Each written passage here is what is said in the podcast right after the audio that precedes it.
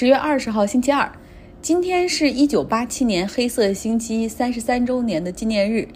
三十三年前，全球股市暴跌，像美股当天跌百分之五，那是一个程序化大行其道，但是还有点不得其要点的那个年代。所以就是越下跌，然后这个各种机器所制定的程序就越卖空。那么而后所开始的十月最后两周。也是各种接二连三的大幅下跌，全球股市，那么让香港联交所决定关闭了股市长达四天，这是前所未有的。当然，教训也是非常惨痛的，因为在结束这个停牌、重新复牌之后，那个交易日，香港股市下跌了百分之三十三，这绝对的黑暗中的黑暗。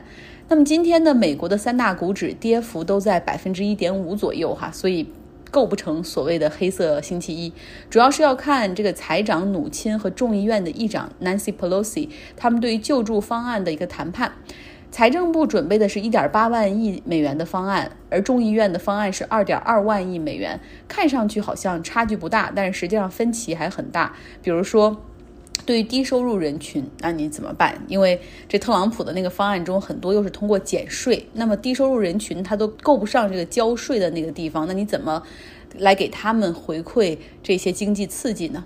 但是我觉得。除了分歧比较大之外，达成这个协议可能性在大选之前也非常的低。难道民主党是疯了吗？要在大选前最后两周，然后送个礼物给特朗普吗？别忘了，百姓并不知道在谈判的过程中谁真的替他们说了话，对吧？然后只要是一有救助方案，我一看总统是特朗普，就觉得是他和共和党的，所以我觉得就是从政治的角度考虑，也不会让他通过。就我们退一步说，就算民主党和这个白宫谈成了，但是最终要形成法律草案，需要提交给参议院，他们投票才能够生效。但之前参议院中的共和党，他们自己提了一个。一点五万亿的救助方案有吗？有有这么多吗？好像都没有。结果他们连自己都无法说服自己，因为他们党派的很多人的理念就是说，我们不能给失业或者那种低收入的家庭提供太多福利，因为越帮他们，他们就会越懒越穷。所以他们认为救助是不符合他们价值观的。昨天节目中，我们讲到法国的世俗社会的原则，la cité，就是你可以有信的权利，也有不信的权利，这是你自己的事儿，那和国家和法律都没有关系。法国的这个世俗主义，la cité。哎，到底有什么特别之处哈？我又上传了一个半岛电视台的视频到微信公号张奥同学上，大家可以看一下。就我为什么愿意这么热衷于讲这个 La Cité 呢？因为它其实也反映的是这个历史、宗教，甚至可以跨国家进行一个比较的这么一个有趣的话题。那正好我最近在看这土耳其讲埃尔多安崛起的那本书哈。然后它中间也有对美国的世俗主义和法国的世俗主义进行了一个对比。昨天我们也讲了哈，今天再再深深深的讲一下，美国呢是一群在欧洲受不了宗教战争和宗教控制的清教徒，然后来到这乘坐五月花号来到美国美洲大陆，呃建立的这么一个国家。所谓清教徒就是。那他们来了之后，就确立了一点，就是说这个自由的土地上，我们的信仰是自由的。那后来呢，来的移民有信犹太教的、信天主教的、胡格诺教派等等哈，就不论信仰宗教是什么，你都可以享受平等的教育和政治的权利。所以，美国的这个世俗主义，它本质上是提供一个多元化的发展环境，来支持和保护宗教发展的。所以，它这个世俗主义。并不是真的与宗教脱离哈，相反是支持宗教自由的发展。那法国呢？它的历史上长期是天主教国家。那过去大部分的学校、教育机构都是由教会建立的，不仅有很多宗教的这种课程在里面，就连平时的科学或者历史教什么，也都是教会来给建立的这个教育大纲。那在政治中，这个教会的势力也非常的大。在十七世纪的时候，法国有一个红衣主教叫 l i s a l i o 他呢又是红衣主教，同时那个时候又担任法国的首相，还是法国的这种外交家、政治活动家，然后也被称为法国的海军之父等等。就政治和宗教是有很多时候是紧密的联系在一起，也是。所以呢，他们的世俗主义就是要让教育和政治免除宗教的影响，本质上是他要限制宗教。那欧洲的其他国家其实跟宗教的关系也差不多，这样像东南欧的地区，希腊，再包括呃俄罗斯这些地方，他们东正教长期影响他们。北欧是路德教，南欧和法国一样哈，都是天主教。那启蒙运动开始之后，欧洲的进步的那些知识分子提出说要限制宗教的权利，这就诞生了法国的这个 La Cité 世俗主义的制度。在教育和政治中，要剥离宗教的影子，让宗教就是从从一个公众事件变成一个很私人的事件。就是说，你可以信，这是你自己的事儿，但不要在公共场所标志化或者形式化。那么，在二十世纪初的时候，法国呢就通过法律哈确定了这个 La Cité 世俗主义原则，后来也得到欧洲其他国家的效仿。那他因为这个制度很成功，像土耳其的。国父凯莫尔，他当时就把法国一整套的拉 CT 来引入到土耳其，为的就是要控制这个一战结束之后奥斯曼土耳其瓦解，一个新的土耳其建立的过程中，怎么要能够把一个政教国家变成一个现代国家。那么土耳其现在的总统埃尔多安，他呢，则是要推翻凯莫尔所引入的这种法国的世俗主义，像我们之前讲过的圣索菲亚。它过去是天主教堂，君士坦丁堡沦陷，哈，这里被这个苏丹所占领，圣索菲亚教堂就成了清真寺。那凯莫尔建国之后呢，把这里改成了中立的博物馆。不过前不久，埃尔多安又让这里重新变成了清真寺。再比如，在伊斯坦布尔，目前有一座非常巨大、非常高的这种清真寺，名字叫做枪姆勒加。这个清真寺呢，就是埃尔多安政府主张修建的大型工程。我们知道，如果按照凯莫尔那种世俗的设计的话，政府的办公室里，包括公共场所，像机场、车站，都不可能有任何宗教的符号。那你政府怎么可能出面来投资修一个清真寺呢？这在过去是绝对不可能想象的事情。但就是啊，这个，呃，这个埃尔多安哈，他们这个 AKP 这个党派，其实。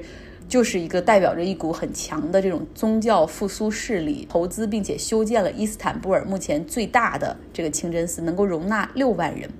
伊斯坦布尔是由七座山头所组成的这样的一个城市。过去伟大的苏丹在每一个山头都建了一个清真寺，哈，就是为了能够来显示他的荣耀。但是埃尔多安所投资新建的这个恰姆勒加清真寺是超过了。之前伟大苏丹所建的任何一座清真寺的，不论是高度还是面积，大家可能还有点想不到的，就是土耳其在埃尔多安之前，他是非常亲近西方的，他们在外交形式上都是看美国和欧盟的意见。那他们早早就申请加入欧盟，但是迟迟不被批准。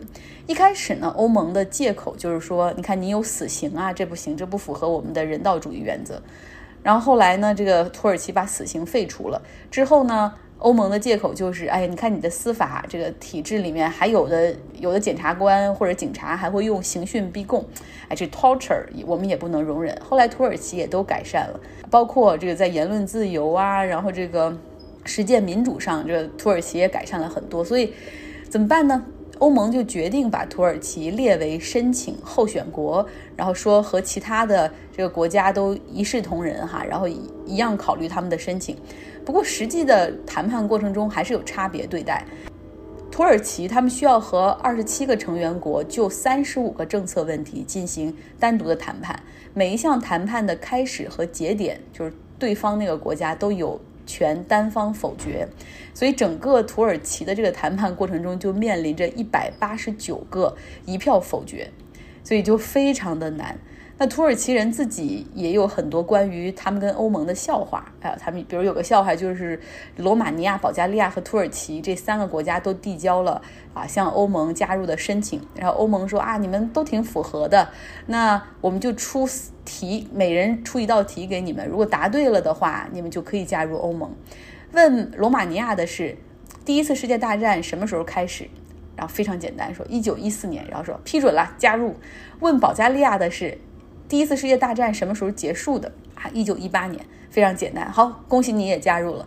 到土耳其的时候，他们问土耳其说，第一次世界大战死了多少人？呃，死的人都叫什么名字？所以说，就是土耳其民间也都认为说，欧盟一直在拿他们的申请就开玩笑哈。也正是因为欧盟的这些态度吧，可能把这个土耳其国内的有一些民众就更推向了那种向往过去奥斯曼土耳其那种那那样的一个年代，所以也助长了宗教势力的崛起。虽然加入欧盟是不可能完成的事情，但是埃尔多安也很聪明，他利用和欧盟的谈判来完成他国内自己的一些改革的目的，包括清扫障碍的目的。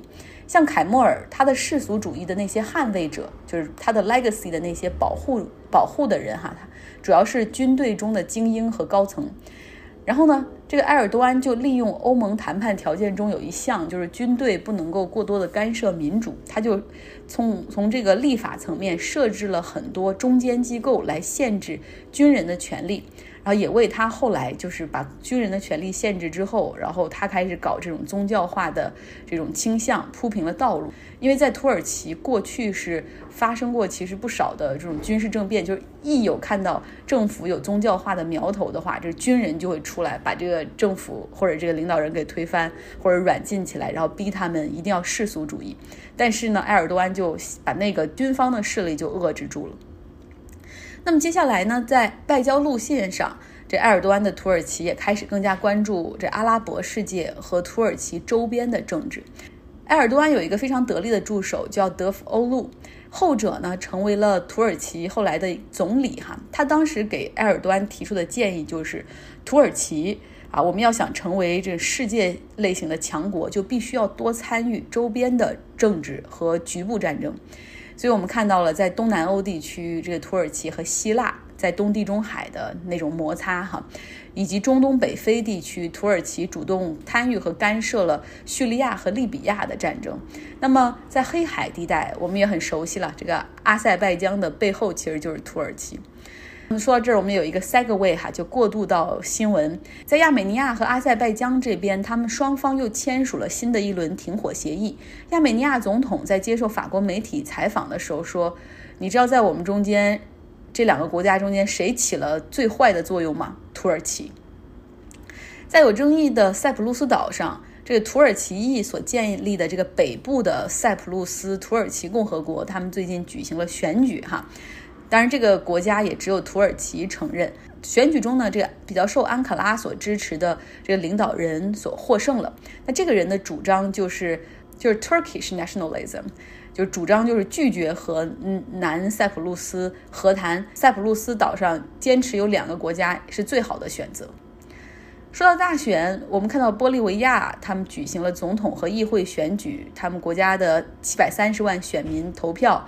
然后来进行选举哈，那最终很让人意外的就是莫拉雷斯的他的那个党和他之前的盟友，也就是他原来的手下，呃获获胜，而且是大获全胜，比对手高出百分之二十的选票，这样的话都省去了第二轮。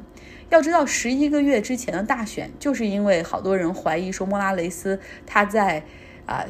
大选中选票造假，结果导致百姓大规模抗议，军队介入。那莫拉雷斯也开始了流亡，先是到墨西哥，目前是在阿根廷。他现在是远程发表声明说：“哦，太好了，玻利维亚终于恢复了理智和民主。”即将成为玻利维亚总统的是路易斯· c e 他呢是莫拉雷斯政府内当过两届经济部长的人，所以不知道他当选之后，莫拉雷斯会回来吗？好了，结尾呢，来一点轻松的哈，听听我们那位非常喜欢网球的朋友 Cassie 他的一组观察，从网球排名低位的选手的生存状况，到疫情期间到底哪哪个公司的生意最好呢？大家好，我是 Cassie。二零二零必定是艰难和动荡的一年，整个网球赛季也是打打停停，许多巡回赛如 ATP、WTA 出于安全考虑取消了比赛。四大满贯中的英国温布尔登网球公开赛也由于新冠在英国的肆虐而不得不停止举行。不同于高排位高种子选手，这对一些低排名的网球职业选手无疑是雪上加霜。由于排名靠后，他们只能参加一些小型的网球赛事，奖金也不多，所以只能靠多参赛来增加收入，且他们的名气也没有高排位种子选手高。高排位种子可以靠拿广告费、代言费等其他额外的商业收入来填补缺赛造成的财务损失。对于他们来说，停赛的这段时间能促使他们回归家庭生活，享受陪伴家人的时光，也有利于他们体能伤病恢复。毕竟之前已经奔波了整个赛季。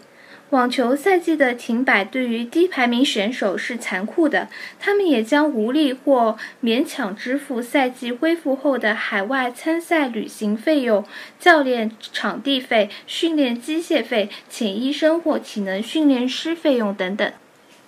全球各国实体零售业受冲击惨重，维密英国公司宣布破产，二十五家门店全部关闭，八百余员工面临失业。Zara 母公司关闭旗下一千到一千两百家门店，相当于其全球门店总数的百分之十三到百分之十六。对业务造成严重冲击的快时尚品牌还有很多，H&M 也被迫关闭了百分之八十的门店。实体小店也迎来最颓败的一年。疫情最严重时，最迫在眉睫的问题其实就是房租和员工薪水，但却没有及时有效的解决方案。等到我们终于走出家门，小餐馆、包子店铺都已悄然关门，一个个构成了我们日常的小店早已人去楼空。在这场疫情中，人们似乎以为口罩厂就是最大赢家，无人能及。其实不然，有一家玩具公司非但没有受到疫情影响，还在上半年实现百分之七的收入增长和百分之十一的营业利润增长。它。就是丹麦玩具巨头乐高。乐高公司最初只是一家位于丹麦比隆的小作坊。一九三二年由木匠 Oil 创立。八十八年后的今天，乐高表现抢眼，计划在今年二零二零年在全球开设约一千两百家新零售店，其中八十家在中国。最新的一则消息是在二零。二三年，全球最大的乐高乐园度假区之一将落户上海金山区。接下来，我将从一个普通消费者的目光来谈谈乐高为什么能在二零二零上半年能交出一份漂亮的成绩单。首先，在疫情全球蔓延的这一年，搭积木成了不少人全家的解闷方法。玩具就是培养孩子创造力的工具。乐高的玩具没有弄坏这个概念，没有对与错，玩家可以脑洞大开，且思维不受局限。不仅仅是孩子，成年人也可以享受玩乐高的乐趣。乐高有适合成年人拼玩的系列玩具，不仅仅再是孩子的专属。这些更复杂、更高价的乐高玩具销售量在今年上半年增长了两倍多。据统计，每年卖出的乐高数量可以绕地球五圈。说到系列，乐高的产品不断在创新，每年有百分之六十的产品都是新品。例如，明年二零二一年，《哈利波特：侏罗纪》就会有全新的系列。这些新设计都要归功于丹麦总部中四十个来自不同国家、不同背景的二十二百五十名设计师。此外，产品也。新融入了中国元素，推出了以《西游记》的人物为原型的主题系列《悟空小侠》。疫情期间，在社交媒体上随处可以看见大到流量明星晒出的乐高星战系列拼成的作品，小到孩子的家长在自家橱窗中展示女儿拼成的迪士尼城堡、樱花树等作品。又或者是年龄较小的孩子与家长们一起合作拼乐高时的温馨照片。再来说说乐高在疫情间物流供应的问题。新冠病毒在北美的影响造成了乐高墨西哥的工厂受到了为期两个月左右的 lockdown。墨西哥的工厂主要负责供应南美、北美、加拿大市场。工厂的停摆对于能否如期供应这些市场是个不小的挑战。但好在，在欧洲和中国的工厂及时扩大了生产力，材料通过空运和快船输入到了美洲市场。乐高 CEO Niels 称这一应对的举措为 agile and flexible，灵敏地解决了供应运输上的难题。疫情期间，乐高官网也发起了 Let's Build Together 活动。使因疫情困在家中的家庭能感受到拼乐高带来的快乐时刻。最后一句话总结：乐高也曾遭遇过大危机。无论现在是阳光普照还是至暗时刻，时间总会给你最真的答案。谢谢大家，也谢谢张奥同学。好了，今天的节目就是这样，希望大家有一个愉快的周二。根据我的经验，就看每周的从周一到周五的点击率来说，周一周二永远是点击率最低的，因为大家应该这一周刚开始会比较忙吧。Anyway，祝你有一个愉快的周二。